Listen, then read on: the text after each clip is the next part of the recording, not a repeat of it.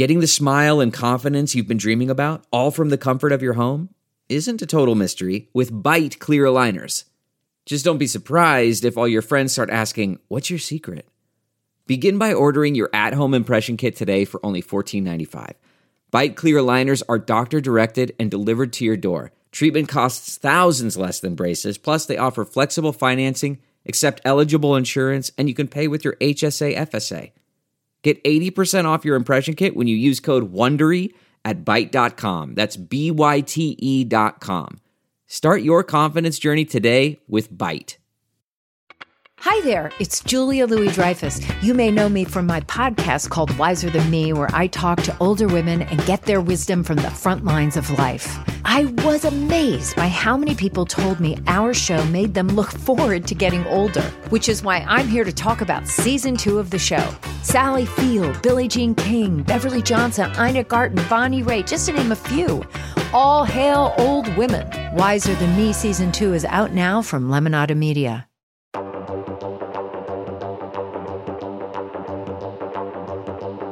Is Rotten Tomatoes wrong about Star Wars Episode 2 Attack of the Clones? With the disappointment of The Phantom Menace, fans were hoping that the series would follow it up with something that put things back on track but not everybody agreed that that was happening. The film introduces some new actors to the franchise and an entirely new look for Star Wars when it comes to those visual effects that finally caught up to George Lucas's vision. The film is currently rated 65% fresh on the tomato meter with an audience score of 56%. We have an amazing guest today, Mark, and we're going to bring him on in a second, but how are you doing? I'm doing great, Jacqueline. You know, I'm I'm really excited that we're talking about Star Wars movies in general. I know that it's the month to talk about Star Wars movies, and I also like that we get to give you a distraction from what's going on in Green Bay. Um, oh. I, I know that our guest is a big Chicago fan, and so I'm just I'm just here to keep the peace between these two NFC North rivals. By the way, for folks that don't know, I want to give a little bit of context. I am a diehard Green Bay Packers fan. Is the only bit of football I still keep up with with my current work duties. And my quarterback, Aaron Rodgers, and my franchise, the Green Bay Packers, are going through a bit of an ugly divorce, I think. But I'm still hoping for reconciliation. And based on everything I know, I think that is actually going to happen because the Packers ain't coming off of him.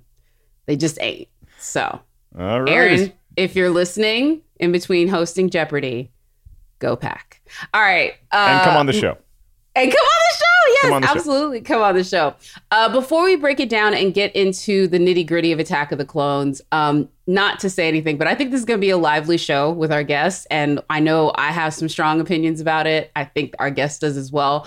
But Mark, go ahead and set the stage. Give us the synopsis of Attack of the Clones. Oh, I've never seen it. I have no idea what it's about. No, I've seen it about 100 times, uh, including like seven times in the theater. Attack of the Clones is episode two, and we are 10 years removed from The Phantom Menace. How can you tell? Well, little Annie is now all grown up, and he's got a cool Jedi ponytail, and he is handsome. And remember when in Phantom Menace, when he asked uh, Padme if she's an angel? Well, she kind of is, and she's kind of got the hots for, said, Jedi in training. And so the problem here is that Jedi's, they're not really supposed to love. They're not supposed to hate, anger, or love. They just pretty much are just supposed to stay in second gear with all of their emotions. But he's starting to have some pangs. Meanwhile, we got all these things going on with the Jedi Council and with the political spectrum because this Palpatine guy, I don't know, he's getting an awful lot of power. Now we got this Count Dooku, and it just it looks like things are trending towards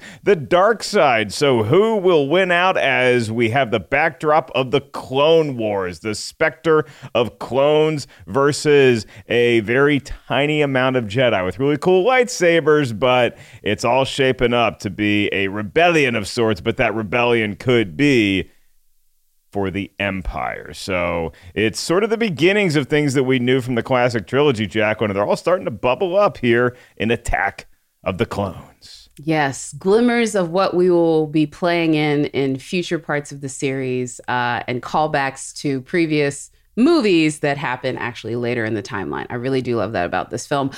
But let's bring in our guest, who I think maybe doesn't have as much love for it. But listen, he's a friend. He's a certified guest coming back for his, mm-hmm. I think, third appearance. Jay Washington a stand up comic, actor, host. He co hosts and created Blerds in the Hood with another certified guest of the pod, Mr. Winston A. Marshall. Uh, they have a YouTube channel where they talk about pop culture, sports, and politics from a blerd, in case you didn't know, that's a black nerd's perspective. Jay, welcome back, sir. Ah, thanks for having me back. I feel I'm a certified guest over here. This is Yeah. beautiful. I just do I get a pen or something in the mail? Like I'm happy. We up? just picked the name and you're already asking for swag? Seriously. I feel like that's what you're supposed to do. You're like, uh, I made it, right? So I get the things. Uh, by the way, Jacqueline, uh, that divorce is about to be real ugly because uh, they even said openly that the only way Aaron Rodgers was coming back is if the GM was fired, and they put that on Twitter, and they ain't finna just fire dude. So yeah, as a Bears fan, bye bye, Aaron. Um, Y'all would need half of our team to shut That is down not for true. y'all to That is even not make it to the playoffs. just Jay get rid of AA Cutler. Ron. Just get rid of AA Ron, and we just got Justin Fields, and life is good. Life I is feel like good. I'm watching Obi Wan and Anakin get in a fight, and they're like, "Wait a minute, but we were friends, and now all It's of a okay. sudden we feel differently about this very important thing." we're we're gonna get into I'm gonna ask Jay, you know, what he feels about Rotten Tomatoes score for Attack of the Clones. Is it wrong? But I will just add that the two quarterbacks who have the highest records at Soldier Field are both Packers, and that would be Aaron Rodgers and Brett Favre. Just want to remind this uh, Chicago Bears fan that the two quarterbacks that have the highest records at his home stadium I don't mean we. This is play petty. for my team. This is just petty right. This is just. This is just what do you think about Attack of the Clones, Jay? Well, what do you think? you mean the attack of the Bears you just did? Uh, Jeez, the attack of the Bears. Uh, as far as I think it was, man, the score is like what 64, 65 with it. It's 65. I personally feel it should be lower because the I was rewatching it again and I was like, oh yeah, the dialogue is one of the things. Like it just it's so ugh. And then there's so much the overuse of CGI ness. The clone part, I get it. With the clones, I get you got to use CGI because there's the only way you're gonna make a million something with would be future stormtroopers. But there are so many scenes you just look at poor Natalie Portman and Hayden Christensen. You're like, oh, they just running by green and blue screens. That's all they doing the whole time. And somebody's telling them, all right, jump now, duck here. Like, is that? And then the the oh my god, the conversation after after uh after Padme falls out the ship and and Anakin's like, stop the ship, we have to save her. And Obi Wan's like, no, let go of your feelings. Look. At some point, if I'm Anakin, I'm like, hey man, the hell with the Jedi Order. I'm gonna say the woman I love. He was like, you know, after Obi Wan was like, yo, what would Padme do? She would do her duty. No, you love this woman. You jump out. You can float a little bit. Like, uh, ugh. See, this is why you can't save the Republic or the Empire. Mark, what about you? Is Rotten Tomatoes wrong? Oh boy, this is such a tough question for a diehard Star Wars fan like myself, but I think that I am going to be in between you and Jay, possibly a little bit, but I don't know if I can get this movie to fresh. So I think Rotten Tomatoes might be a little too positive in the number that is currently represented on the tomato meter. I, I like this movie landing around 57, 58%, but there's there's scenes I absolutely adore in this movie, and many of them, but overall, I just don't think that it's a fresh movie considering all things. Okay. Well, uh, little full disclosure I saw this movie twice in the theater, and I was dating someone at the time and made him take me back because I liked it so much. Um, I liked Wow. it way more than Phantom Menace. And I think Rotten Tomatoes is right. I don't think this movie should be certified fresh. I still have eyes and ears. However, it gave me something as a Star Wars fan that I was missing. I saw what they were trying to do. And I think that whenever I look at a movie, I always look at what were the limitations placed on the filmmaker when they were trying to make it. And I know a lot of people like to think, well, they gave George Lucas a, a whole bunch of money. But his vision never really matched the technology, but this was the first one that I think got close, where they really got close to what he wanted to achieve, matching the technology. I'm a huge fan of world building, and I will forgive poor character development if the world that they're playing in is just so yummy. And this is such a yummy, yummy world. I love it. It is gorgeous. And there are so many scenes in this for being almost 20 years old that still hold up to the eye. That is an incredible achievement. And I really love it. And it gave me finally a love story that didn't have ickiness to it. The Luke Leia Han love story is icky. It is incestuous and weird. A tiny And bit. There's a couple. Just couple. so not cute. I mean, Listen, I love you. I know is so cute, and I'm glad y'all got that moment. But like, it's weird. It's just weird. It's weird. She made out with her brother. It's weird. She didn't Moving- know that was a brother. I mean, like, Doesn't wish- matter. It does not matter. It's weird. And then anything after this, Reylo, Finn, they they give me Storm Pilot at this point. Just every time they try to do romance in Star Wars, they get it wrong. This was the only one that they got it right because they had to. And I like that. Call me a girl if you want, but I liked the ambition of it. And this time I felt like the ambition was justified. But that's my opinion. Um, no, I'm not alone because at the time this was rated fresh. And although people to this day, I think, want to put it as the lowest and the worst, um, it still held that 65%. And there's two other movies lower than it on the tomato meter. So clearly it's still got something, but don't take my word for it. We're going to bring in our review creation manager and one of my friends who I dearly miss and can't wait till I get to see him back in person, not just on audio, Mr. Tim Ryan. And he's going to give us two minutes with Tim.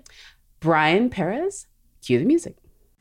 Two minutes with Tim. Thank you, Jacqueline. So, when we talked about The Phantom Menace earlier, some of the criticisms of the film were while it looked terrific, the characters were kind of thin and the plot was kind of convoluted. The critics had a lot of those same criticisms when Attack of the Clones came out a couple years later. It looks terrific, the action scenes are exciting, but the characters are thin and the plot is a bit too convoluted. That being said, critics enjoyed this one a lot more than The Phantom Menace. It's at 65% on the tomato meter with 253 reviews, but it still has a 56% audience score, which sort of reflects the fact that the audience may not have been as into it as the critics were. By comparison, The Phantom Menace is at 52% on the tomato meter with 233 reviews, and it's got a 59% audience score. So, what did the critics have to say? In a fresh review, Joe Williams of the St. Louis Post Dispatch wrote The technical wizardry of the action scenes are ultimately more important than the story and reason enough for non believers to see and enjoy the movie. On the other hand, in a rotten review, Jack Matthews of the New York Daily News wrote Lucas's obsession with digital technology has obliterated the saga's last remnants of human purpose and turned his once mesmerizing space opera into a pure, dehumanized cartoon.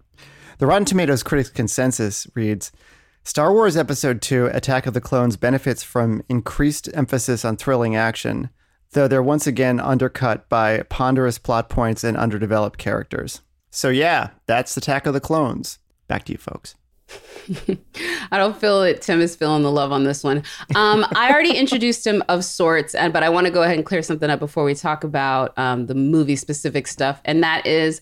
Producy Lucy is not with us this this week. She's actually out for um, I think a week or so. But we do have Mr. Christian, who was our previous audio operator and edited the podcast. He's filling in for producer duties. Christian, how you doing, sir?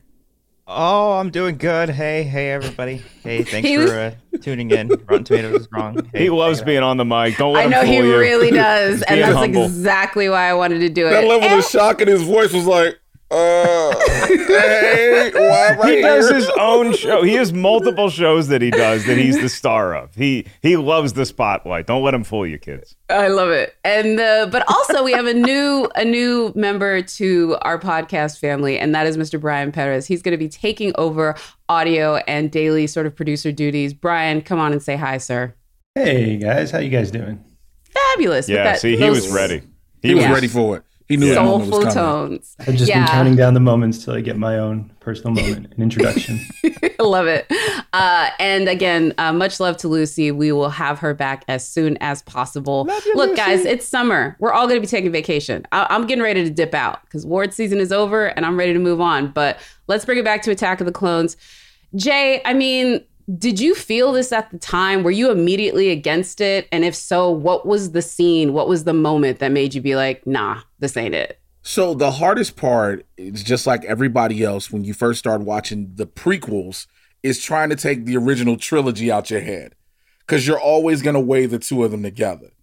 So I'm watching. I'm like, okay, first of all, I already got this story about Anakin that I really don't care about. Whatever.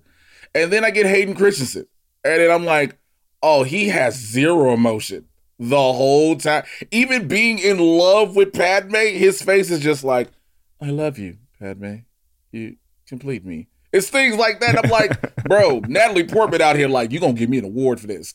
Hayden Christensen was like, I got a job. Like, that's how I felt watching it then and now. Now, What a well, hold on. Before we get into specific movie stuff, what about you, Mark? Were you immediately back then like, uh, or have you no, come to that? because I, I can lie to myself for a long time if I need to, and I did that with really all three movies that were the prequels up until Revenge of the Sith. Where I remember having a beer with my buddy Doug out in L.A. and, and we had grown up together, and we'd seen all the movies together, and we just kind of acknowledged like, yeah, yeah, Episode One and Two, eh, but we still loved Episode Three at the time. We'll talk about that soon. For episode two, the thing that both Phantom Menace and episode two did very well is they left us on such a high note that it doesn't really matter at the time anyway when you're walking out and you have all this new Star Wars to digest. It doesn't really matter that you had a lot of complaints about the movie. You had to kind of squeeze your butt together to get through a couple scenes. Once you got to those big finales, you just felt Star Wars. And so I think that's the feeling that I had about these movies for a long time. When you go back and watch them multiple times, then that's when the the cracks start to show. okay, making the case against rewatching movies. Digging it. No, I'm just kidding. Watch it once, you get everything you need, go on with your life. Don't and this is moving on. All right. Well, we're gonna we're gonna take it over. I- I'll just remember what I said. I watched it twice in the theater, and you're right. George Lucas knows how to end a movie, man. That movie has a stinger, and it's because of the- it has great music, just like we mm-hmm. do. Mr. Brian Perez, cue us up. We're gonna break down the specific movie talk section. Cue the music, Brian.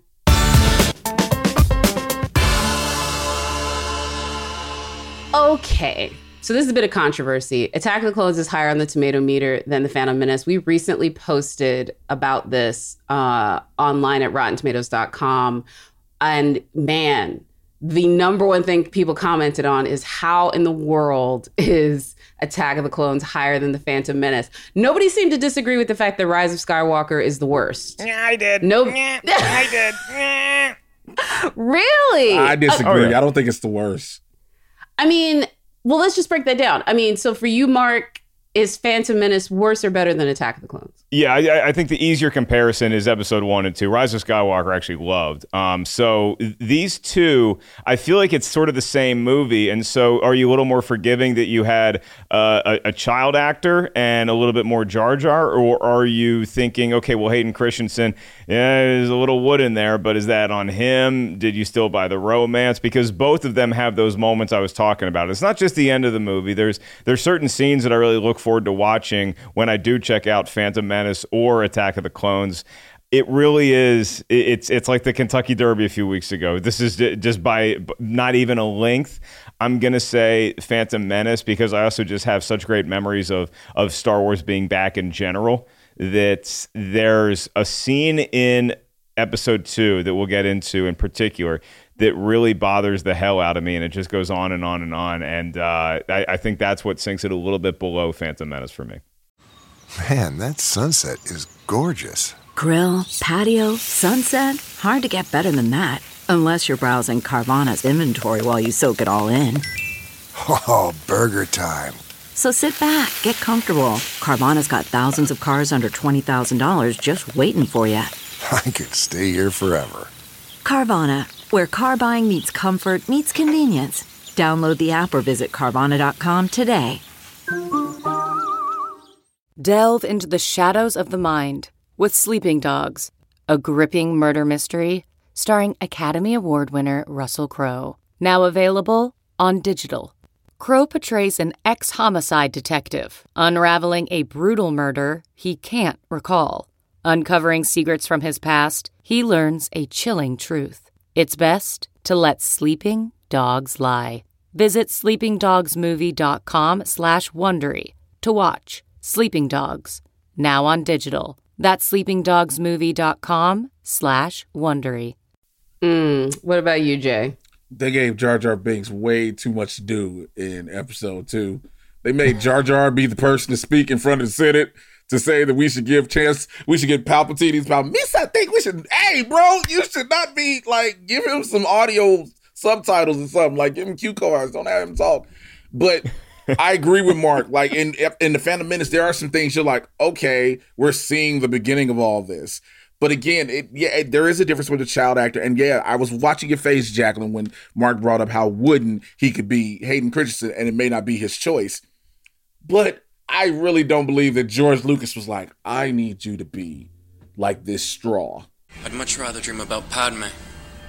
Just being around her again is intoxicating. Be mindful of your thoughts, Anakin. They betray you. You've made a commitment to the Jedi Order, a commitment not easily broken.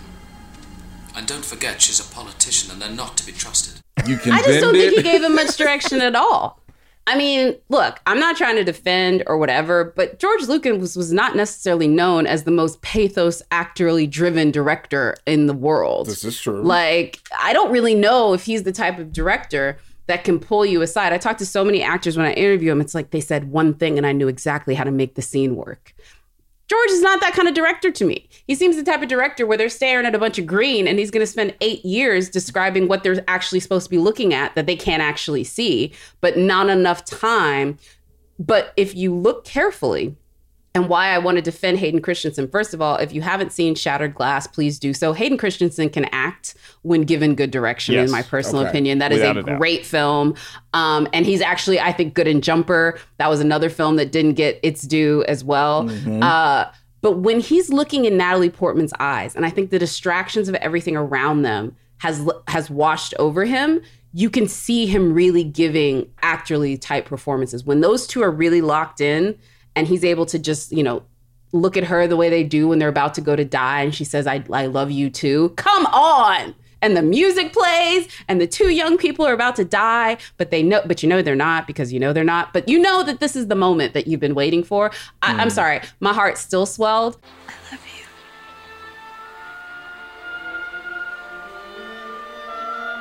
You love me?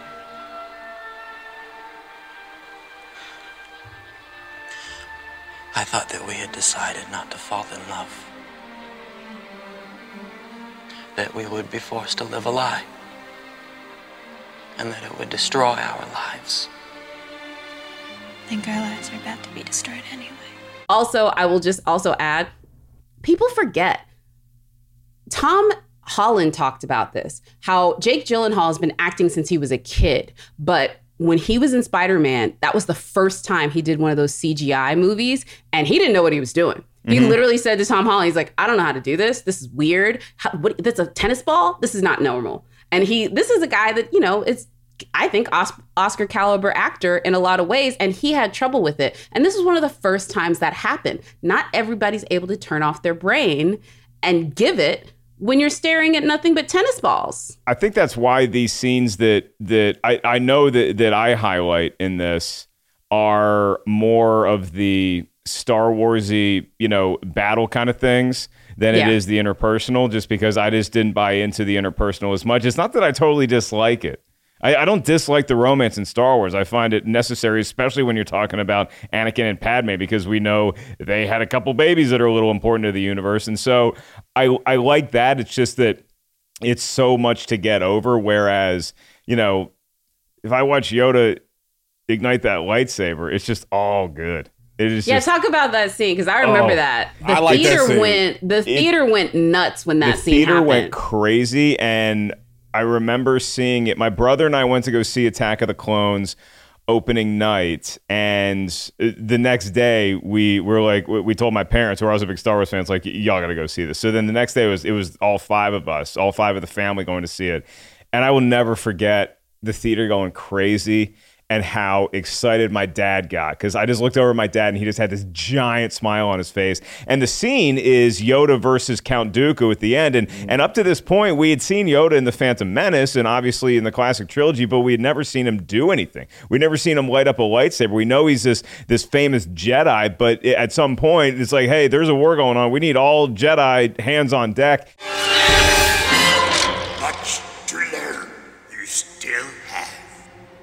Obvious that this contest cannot be decided by our knowledge of the Force, but by our skills with a lightsaber. And to watch Yoda light up that lightsaber and to see all the flips that he does, it was like the old west, and it was like watching Doc Holliday, somebody who's sort of limping around until they have to get into action, and he turns into this incredible martial artist doing all these sorts of moves, and Dooku can barely keep up with him. This is Christopher Lee we're talking about. This is Dracula. This is dude from Lord of the Rings. This guy knows swordplay mm-hmm. as a as a real person, and so watching him go at Yoda, it was just so great. And then Yoda turning off the lightsaber, and then instantly getting the cane back, and it was like Yeah. anybody who challenges that scene, I, I will tell you, watch any NBA player walking into or out of an arena after the game. When they're on the court, they're running, they're jumping, they're dunking. As soon as they're done with the work, they are taking their time, they are relaxing, they are just slow striding in and out of the arena because they're conserving their energy. I love that Yoda used the force to get the cane and he's walking off into the sunset. That theater experience, one of my all-time favorites. He had that grunt. Yoda had that grunt after he got the cane. He was like, ugh. Yep, I was like, bro, you just got done flipping and twirling and just giving him the business. But then you, ugh. I was like, okay. Also, little shade to um, Hayden Christensen, who in the earlier part of the movie, when he was being braggadocious, was like, "I think I'm as good as Master Yoda." I'm like, "Your arm begs to differ, dude." that nub you have at the end of the movie. Uh, J- uh, Jay, what about you? What's what's the scene that that did it for you? I- I'm hoping in a good way. Okay, it is. It's a good scene. The scene when you see the assassination attempt on Padme. Yeah. And you first have you have uh you have Anakin and Obi they're talking, and then Anakin is like, and I was like, I sense it too. And then all of a sudden everything plays, and you just see Obi Wan just dive out the window. No like, thought. No thought. Just go. It just dives and just perfectly lands. And then you have the incident because it follows, and then the speeder is, and then you have Obi Wan just drop and perfectly land on the speeder. And Anakin was like, I was trying to find a speeder that was fast enough, you know, that had good hold. I was like, okay, this is a good scene. This Yeah. because it kept going, it kept moving. And again, it's like Mark said earlier, it's that Star Wars feel you have with it. But it was something with that too. Again, it was like this, just that dive, just no thought, just yahoo out the window. I was like, that was one of my scenes. But again, I agree too with Mark's scene because again, Christopher Lee was out here twirling that lightsaber, bro. It was like, we only match by lightsabers. I was like, oh, okay, sir. And that scene that Jay's talking about too, the reason why I love that scene. See, this is a love fest for Jay and I because th- th- there are things that we love about this movie, and one of them is we finally get to see what Obi Wan Kenobi was talking about in Episode Four when he's first describing to Luke about his father being killed by Darth Vader at the time from a certain point of view, and he's also talking about the Force, and he's talking about um, how he used to be really good friends with Luke's dad and he smiles and it's like he's reflecting on all these great times they had and that was the first glimpse of these great times that they're talking about where they had all these cool adventures and they really got along and it was a fun buddy cop movie so to see that play out on screen that's something i was waiting for my literally my entire life to see Yeah. I will say this too um, about like, again, the romance gets its short shift from some people. Um, but in my personal opinion, the problem is, is a lot of the great moments with the romance are preceded by cringe. And the number one cringiest moment, sand, it gets everywhere, it's coarse and it's rough. Yeah, I get it. It's bad. Like I did hit Disney Plus, like fast forward a couple times on that moment. I, I couldn't watch it again. However, following that moment and in that scene is partially why I do love this movie. First of all, the backdrop is gorgeous. I don't know if mm-hmm. that's completely CGI or partial CGI, but that is like, what? eat it up. Love it. And Padme's dress and just how she is on Naboo, sort of like letting it go. You see how she was, you know, she she talks about it. You know, she was raised to be a politician from a very young age, and honestly, this is probably one of the few moments with a death threat where she can literally just be like, the only thing I got to worry about is staying alive.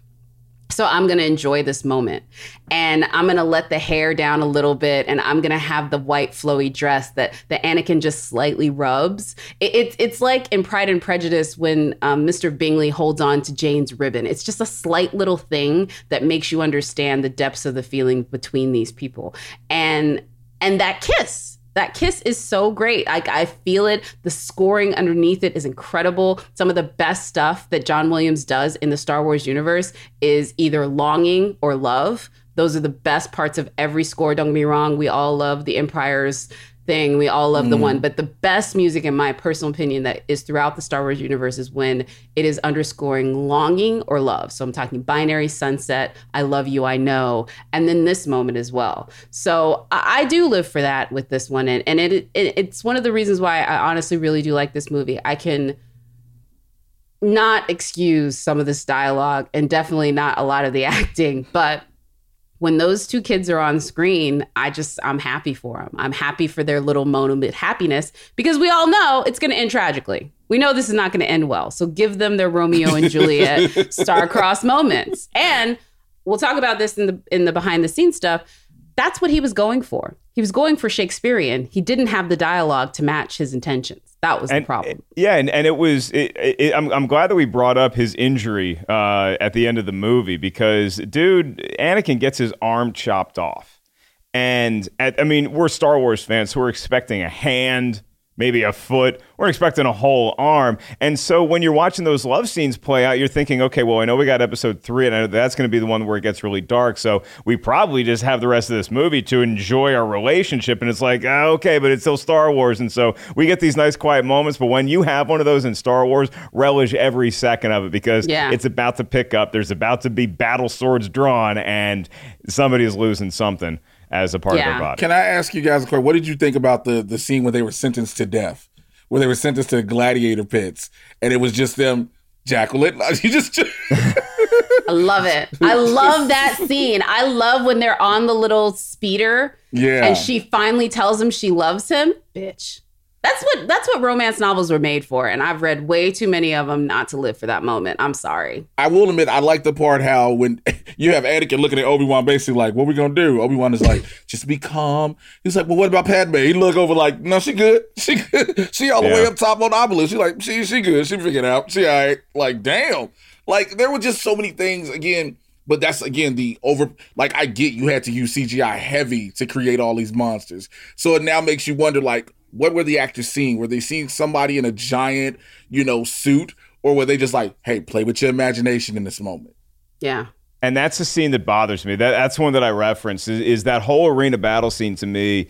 It felt so like it just felt so artificial and so like a video game. Not even a video game. It felt like I was watching a Saturday morning cartoon with those mm-hmm. effects. And so were they revolutionary? Yes, but even at the time you're watching, you're like, okay, it, it's a revolution in in digital effects. Cool. It doesn't look real at all. And it, it's like, uh, what happened to all those cool battles with real monsters that we got in the classic trilogy? And we'll get more into it behind the scenes. That is the scene that really takes me out. And that's probably the scene that sinks Attack of the Clones a little bit below Phantom Menace in that pod race scene for me. I will say this about that scene. I like the lead up to it as far as the preamble, Mhm. but also I will admit with Attack of the Clones is it's also uh, John Carter from Mars. This is the movie that is most, in my opinion, that's ripped good. directly from the John Carter things Yeah. uh, with the princess in peril and all of that. And unfortunately, when George is robbing from the source material, he's worse at it than the last season of Game of Thrones. Like he really does need an editor because he fell in love with that shot, with the idea of having this grand lightsaber battle. Because the idea of is like, yeah, the Jedi aren't, aren't an army, but if they had to attack on a large scale, what would it look like? I can see that being something that, as a filmmaker, you're like, gimme, gimme, gimme. You need an editor to be like, you got to kill that darling, George. Sorry, I know you like this shot, but it doesn't fit. You need to make it a more simple battle with less stakes. I love the idea of it. I, I, I love the the scope of what they were trying to do, and and it felt like they were going for what we saw three years ago, pulled off tremendously with Gladiator. But even with Gladiator, like, with that tiger, it that, that that looks so much more real and just felt so much more grittier and like boots on the ground. The That original trilogy than this did. That would have been better. That would have Yeah. been so much better if they would have had a battle like that. You can still have the the Yoda Dooku fight at the end. Mhm. I mean, I get it. The movie's called Attack of the Clones. The clones have to attack, but it just could have been done. The way that they did it with that did not make sense. Especially with that like six leg, eight legged creature that Obi Wan dissects, and it just looks so terrible. Him cutting off a leg and then cutting off, so you're like, this just looks bad. And it was cheesy, but I did like the little animal rights moments when the dudes that are like poking the animals Oh, yeah. are the first ones that they attack. I did dig that a little and, bit. and I then the one dig animal it. jumps back and gets dude that was poking him was like, I bet you won't poke nobody else. Like, Yeah, oh, okay. literally. I Like, like I that because it, it was a little less hit you over the head with it than uh, than what we got with the Last Jedi. With that, it, it don't hurt animals kind of thing. Yeah. Oh my but yeah. I mean, I mean, look, look, but there are scenes in this still, like, like, because that's such a huge battle, and I just see so many flaws in it. But like the Jango Fett versus Obi Wan in the rain, that is that is Star Wars, man. I, I mean, y- you have you have a cool natural element like a storm. You have a lightsaber going at it, and in the trailer when we saw it, we all thought that was Boba Fett. We're like, oh my god, that's Boba Fett. And then you do some math, you're like, yeah, it's probably his Boba Fett's daddy or some other Mandalorian. To see that it was Jango Fett and to see that backstory, I thought was pretty cool. Also, yeah, we didn't talk about this, but I did want to mention it real quick before we go into the behind the scenes talk, which is I did also love with the Jango Fett, Boba Fett, you know, he wanted a son. There's Mhm. a certain level of loss, longing, and anger behind the Boba Fett story that we don't get explored uh, Mm. up until that moment. And then planting the seeds for what we eventually get to with something like The Mandalorian. I, I do love how, as we continue to play in these universes, we can still have things that surprise us if they're done correctly, if they're done artfully with people like Jon Favreau and Robert Rodriguez. But when they're done, I think with a little too much ego and not enough humility, where they think they just know better because they do, I don't know. We do also got to talk real quick. The Jango Fett Mace Windu fight.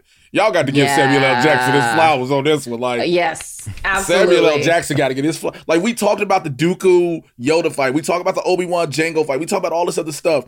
But Samuel L. Jackson swinging the purple grape swisher lightsaber is arguably Yeah. one of the greatest things you see because it's just he flows so naturally with it.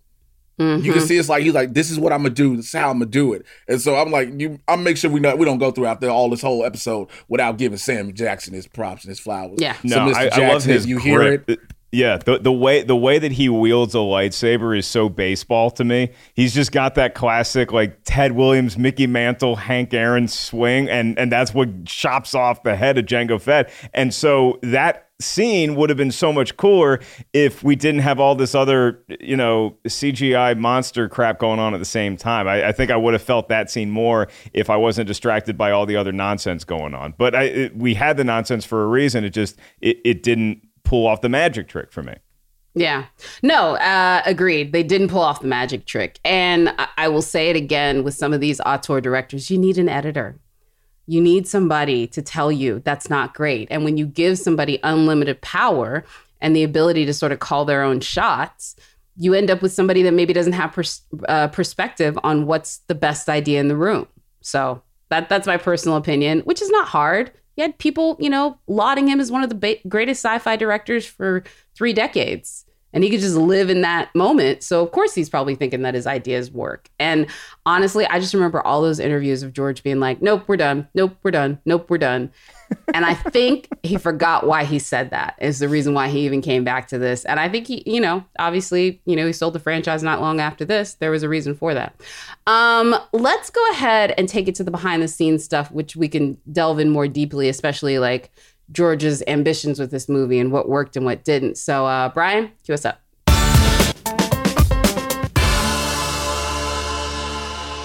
So there was this. If there was hate towards George Lucas after Phantom Menace, there it was cemented with this movie and a lot of, with a lot of people. Um, I don't know. Did, did you guys? What did you think of the effects looking back on it? And and Mark, I'll start with you. How did you feel they held up?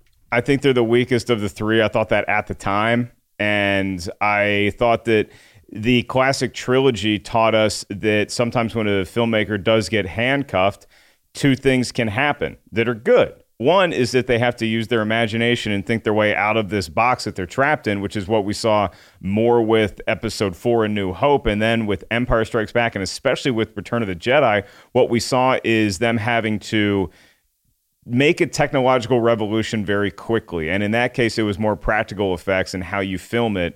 And that's why Return of the Jedi and those space battles look so good. And in my opinion, hold up to this day with the more digital and CGI revolution of the prequels. I just feel like they weren't able to get to where it looked realistic enough. And it's not that it can totally sink a movie for me because I get it. We're we're just watching a magician pull off a bunch of tricks and you hope that they stick the landing on all of them, but it really did take me out of the movie. And and it still does. It's just a scene where I just feel nothing and a lot of that is because it doesn't look realistic to me.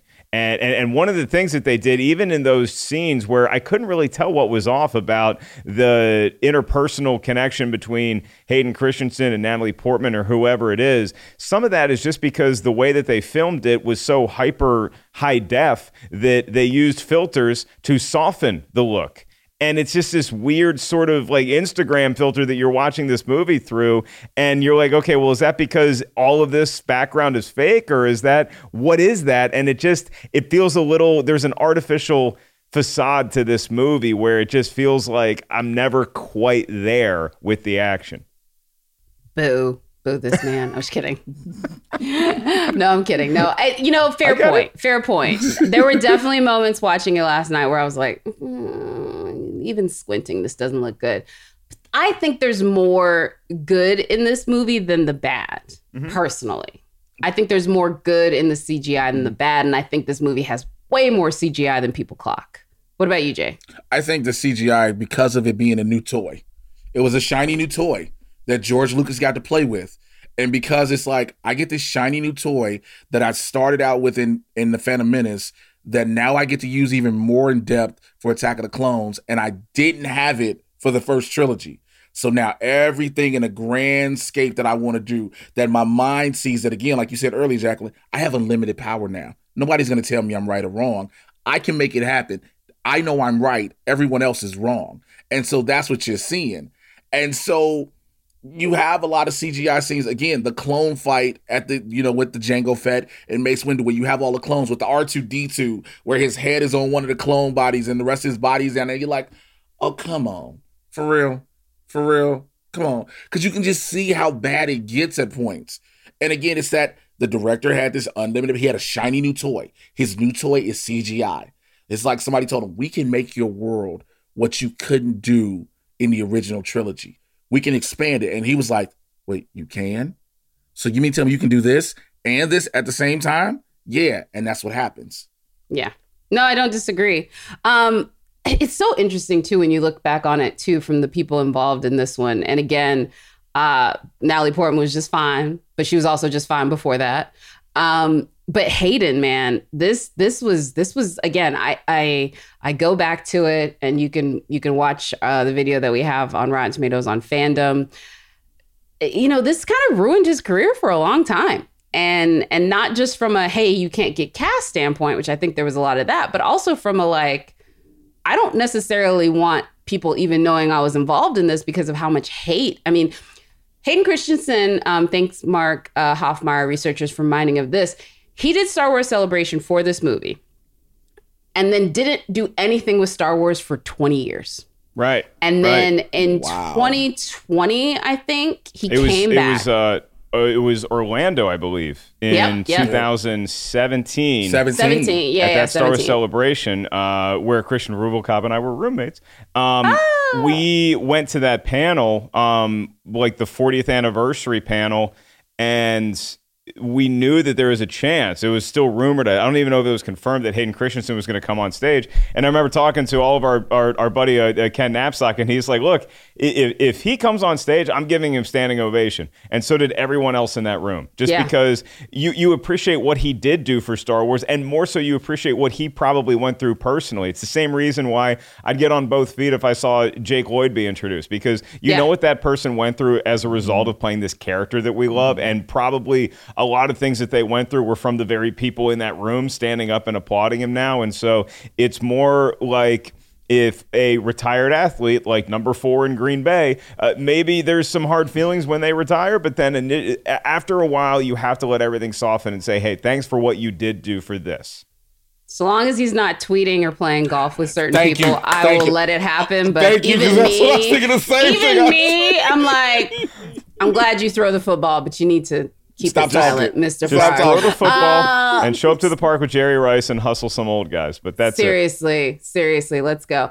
But the one thing I will say um, about the Hayden Christensen thing too is and this is also from Mark. It, it- he he could have come out really negatively against the franchise. Both him and Ahmed, the guy that voiced Jar Jar Mhm. Binks, Yeah. they suffered a bit in silence.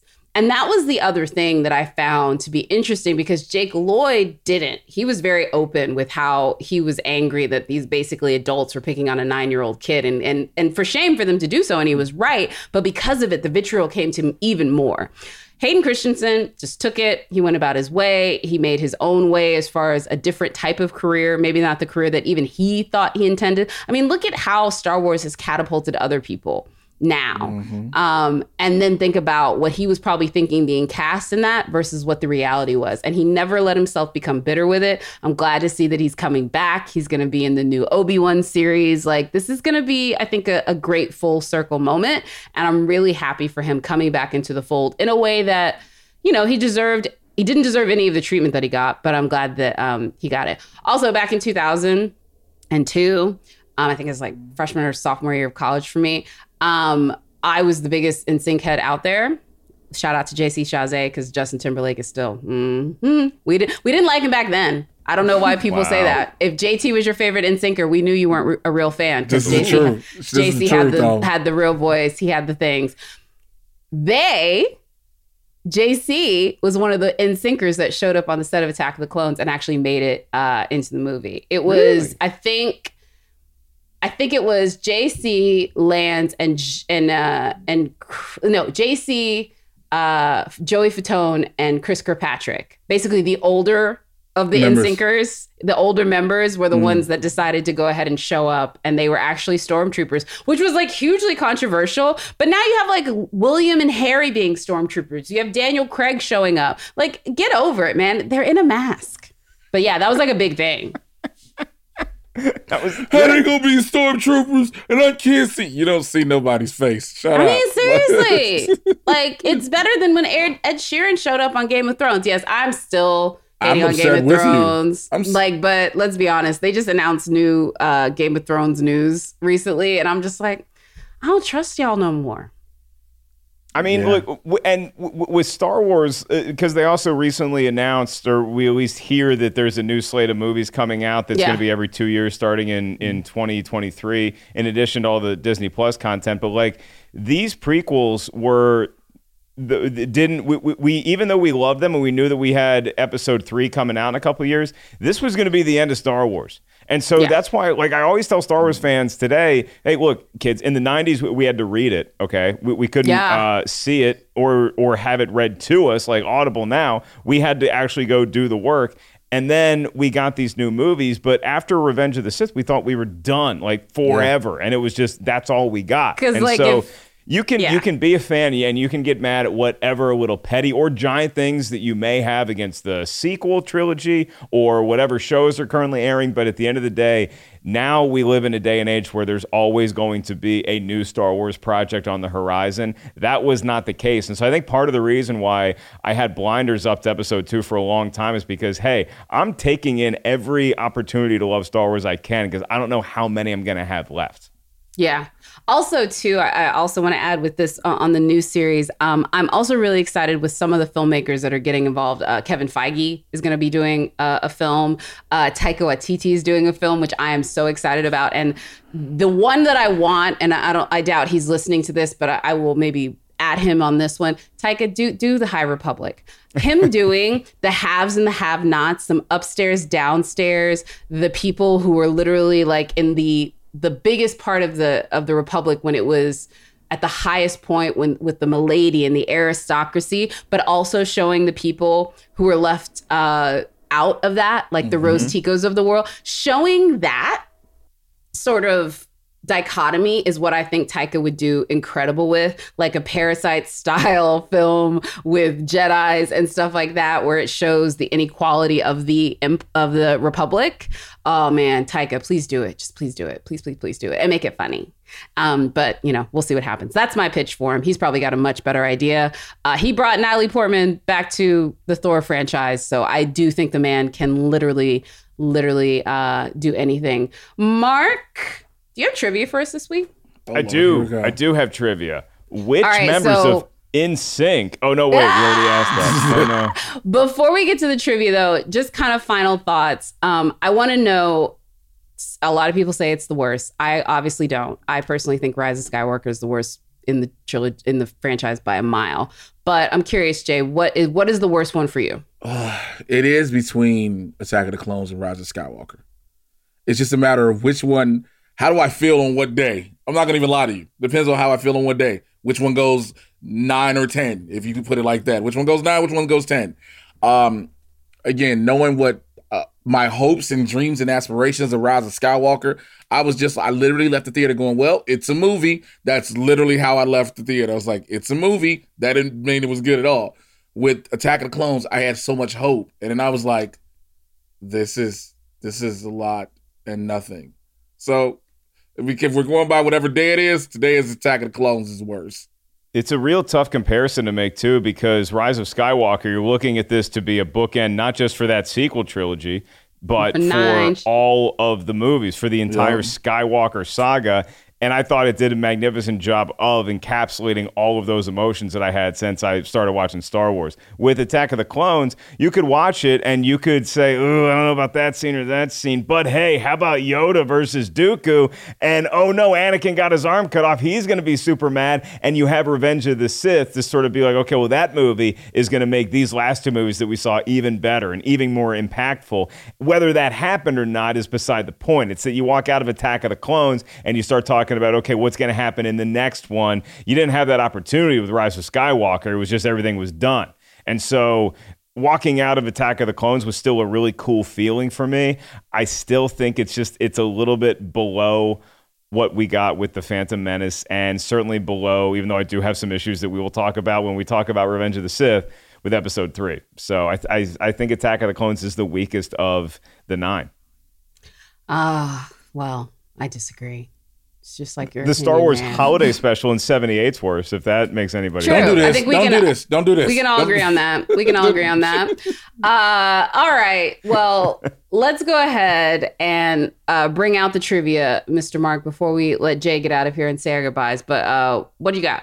This is a fun one because it, it's sort of a two parter. First of all, I want to talk about this film and when it was released in the year 2002. A lot of big movies came out that year. And so I'm going to give you all three movies. Only three movies did better than Attack of the Clones that year in 2002. If you can name any of the three movies, worldwide we're talking, I will give you a uh, certified fresh pin and pennant for you to put up in your room. Looking more at you, Jay Washington, because I know you. I know. So I had to win. I have to win the pin. Now I thought I earned it. Yeah. Uh, I'm not Start- movie man, so I got nothing. Start with yeah, I'm not. I'm not Scott Mantz. I don't. Okay, know. I'm going to give you all the three movies, and then you have to put them in order. Okay. Okay. Uh, we have Spider Man, Harry Potter and the Chamber of Secrets, and The Lord of the Rings, The Two Towers. Those are the only three movies that worldwide did better than Attack of the Clones. So put The Two Towers, Spider Man, and The Chamber of Secrets in order one to three. I do believe Two Towers was like a record. Yeah, so I was gonna say that's number one for sure. Yeah. Spider Man seemed to be revolutionary, so I kind of want to go Spider Man two, then Harry Potter. See, I would want to go Spider Man less because what I remember with the first Spider Man is it was good, but it was Spider Man 2 that made the money money. Y- yeah, yeah, yeah. ah, but but it doesn't. Yeah, that's true. But Spider Man two doesn't make money without Spider Man one. But still, that that goes without saying. And then and the other one is is a, still a sequel. Like I feel like at this point the sequels were always like going higher for the most part of these franchises. Whatever. I'm doing Spider-Man 3. I think I'm wrong, but I'm going to do Spider-Man 3. Okay, Jay? I'm doing Lord of the Rings for sure because Lord of the Rings. I remember the Two Towers was an event. Yeah, same. Lord of was the an Rings number 1, we both agree, but I think. That's an event. I'm gonna go Spider Man, Harry Potter for me. Okay. Lord of the Rings: The Two Towers was number one, coming in at under a billion dollars worldwide, but not by much. It made over nine hundred million dollars. Number two, Harry Potter and the Chamber of Secrets with just Ah, under nine hundred million dollars, and then Spider Man doing over eight hundred million dollars worth of business worldwide. This is the reason why Chris Columbus has a career, though, too. I want to be really clear about this because I remember those movies made more money than God. He made a lot of money with those. The only movie, or the first movie, I should say, re- released that year that was not part of a bigger franchise or a sequel. So, like, I'm not counting Spider Man. Was actually Signs. Signs came out that Oh, year. wow. and Really? did very Came well. that. Ice Age kicked off that franchise. Then My Big Fat Greek Wedding and Minority Report also did very well that year. So it was an eclectic year at the oh, box oh, office. Minority, Minority Report, the precogs, the pulling stuff, and oh god, Hey, was pretty Samantha cool. Morton. I love Samantha Morton, and she's in that one, and she's Yeah. I was also going to ask there's only one other movie of Hayden Christensen's that is fresh on the tomato meter. He's got Shattered. Revenge of the Sith and Attack of the Clones, and he's only got one other movie that's fresh on the tomato meter. Shattered Glass. It is Shattered Glass. Yeah. It's very good. And I see Hayden Christensen occasionally at my shake place in uh, the valley. So walk Really? in, see a see a Jedi Knight. It's pretty exciting. He's got a connection to Bill Hader because Well, we know how Jacqueline feels about that, ladies and gentlemen. See how Jay, the game that Jacqueline plays on weekends is Six Degrees of Bill Hader. Bill Hader. And do I know anyone within these six degrees? By the way, his producing partner and the guy that he wrote Barry with follows me now on Twitter, so I can't talk about Bill Hader anymore. Like I can't hmm. because they're like shooting the show now. So if I go on there with my like thirst and love and affection and how my sexual orientation is his new jacket, he can show it to him. I Like I, know. liked the fact I mean, that he was not on. Twitter. Like, Thank hey, you, hey, Jay. Bill. Thank hey, you. Bill. You like, hey, Bill. You see this? Next thing you know, Jacqueline, next thing you know, you got a DM from Bill, and you're like, He's oh not on Twitter. That You was never- the joy Duh, duh, of thirsting that's- over that's- him. He that's was what you not on. Twitter. Look, I Hayden Christensen let I mean, not Hayden Christensen. Andrew Garfield just recently let everybody know that he watches Twitter without being on Twitter. Has a burner account. So Yep. don't I found be out my mom does. My mom does the same thing. Andrew Garfield, my mom, and probably Bill Hader. So and Jacqueline, probably Bill Hader. Yeah. While Yeah. they are shooting their show, you should be shooting your shot. You do Yeah. you online,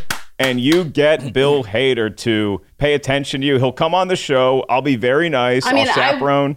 I, won't get I want him to come on the show, but yeah, Alec Berg, uh, who's also like Seinfeld and uh, Parks and he's, was he was he Parks and Recs or Thirty Rock? One of them. He's a very talented writer, done a ton of stuff, and they created Barry together. And he now follows me on Twitter, and so I shut down all of my Bill Hader thirst because he can show it to him, and I know that shit is funny. I've built an entire online persona around thirsting over this 43 year old white man who doesn't don't know, know me. why you think now. I don't know why you think now is the time to stop. Like the internet isn't forever, and like somebody can't just Google Bill Hader tweets, and it just with thirty-seven tweets from Jacqueline 30. Coley. Oh, at- you were being at the so minimum. nice. No, no, I'm using it at the low end. At the low end. Thirty-seven. Just start out, just like wait. So nobody else was talking about me but her. Like you think.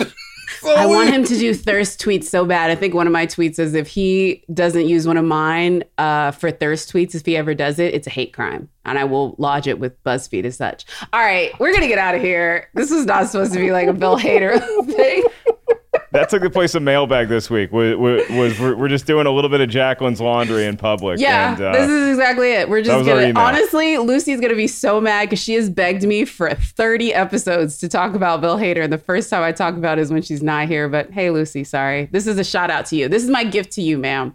We I know love she's you, Lucy. listening. And you, you all can email us, and we might Yes. read an email on a future show when we're not thirsting over our celebrity crushes at rtiswrong at rottentomatoes.com. That's RT is wrong at rottentomatoes.com.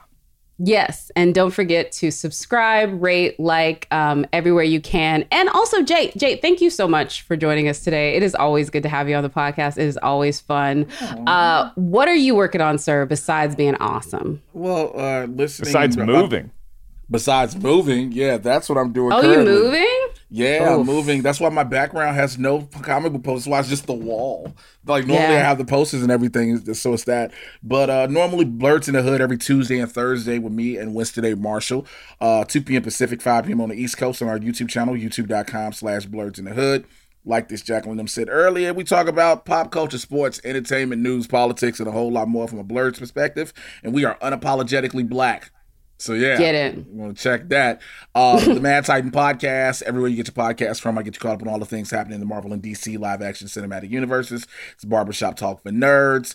Um, what else is there? I'm the commissioner of the movie trivia schmoedown now, so that's a thing. Oh, boy. We're Yeah. so Wait a minute. They gave you power? Who did yes, this? yes. Uh, you talk you- about unlimited power. You talk about Palpatine taking over the Senate. Yes, this is what power is like. What Grace and Jay are doing right now. It's, It's uh, just glorious. Anyway, uh, so the part of that, um, I will be doing a bunch of stand-up shows, both virtually and in person now, because you know your boy been vaccinated since March, so I'm I'm safe.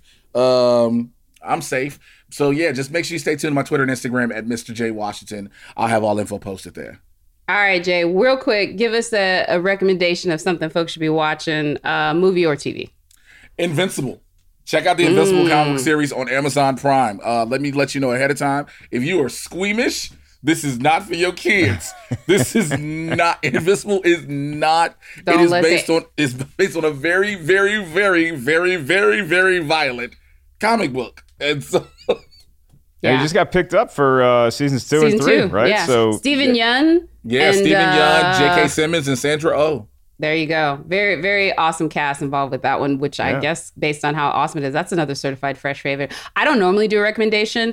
Um, and people that know me know that me and animation have a weird history, like especially when it's geared to kids. But The Mitchells versus the Machines is probably the best movie I've seen in 20 in 2021. That movie is incredible. It's on Netflix. Danny McBride, um, one of the girls from uh, Broad City, Abbi. Uh, it, it's really good. It was written by the guys that did Gravity Falls, produced by the guys that did Spider Verse.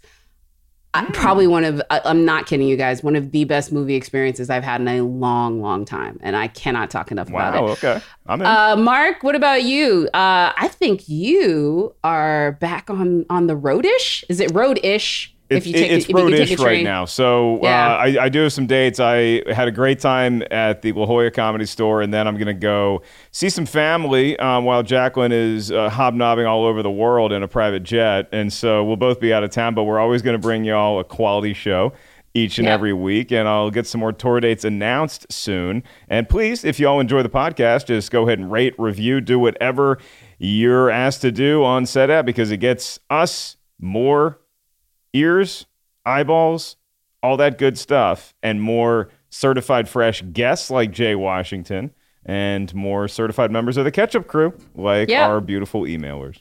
I love y'all. Uh, I will say this too, um, Mark. Next week's episode is momentous, not for one but two occasions. One, it is our last Star Wars episode for you know this May the Fourth Star Wars month uh, thing that Mm-hmm. we're doing, but it's also my last one before my very long-awaited vacation. So we're gonna have fun next week. What are we talking about? Unlimited power. We will get into the tragedy of Darth Plagueis and more importantly, the time the Sith revenge. It is episode three, Revenge of the Sith, because Jedi's return, Sith, yeah, they get revenge, and um, boy, do they ever! It's a battle on Mustafar that we've been waiting a long, long time to see. So. Tune in for Revenge of the Sith. We'll have a very special guest with us as well, talking about what we thought was going to be the last Star Wars movie that any of us were ever going to get to see in our lives. It wasn't, but did it do the job? We'll talk about it. Yep. See y'all here next week on Rotten Tomatoes is Wrong. Bye now.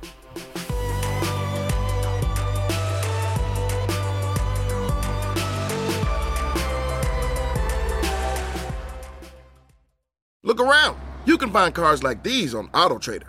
New cars, used cars, electric cars, maybe even flying cars. Okay, no flying cars, but as soon as they get invented, they'll be on AutoTrader. Just you wait. AutoTrader. Support for this podcast and the following message come from Corient. Corient provides wealth management services centered around you. They focus on exceeding your expectations and simplifying your life. Corient has been helping high achievers just like you enjoy their lives more fully, preserve their wealth, and provide for the people, causes, and communities they care about. As one of the largest integrated fee only registered investment advisors in the U.S., Corient has deeply experienced teams in 23 strategic locations. Corient has extensive knowledge spanning the full spectrum of planning, investing, lending, and money management disciplines. Leverage Corient's exclusive network of experts to craft custom solutions designed to help you reach your financial goals, no matter how complex they may be. Real wealth requires real solutions. For more information, connect with a wealth advisor today at corient.com. That's C O R I E N T.com. Corient.com.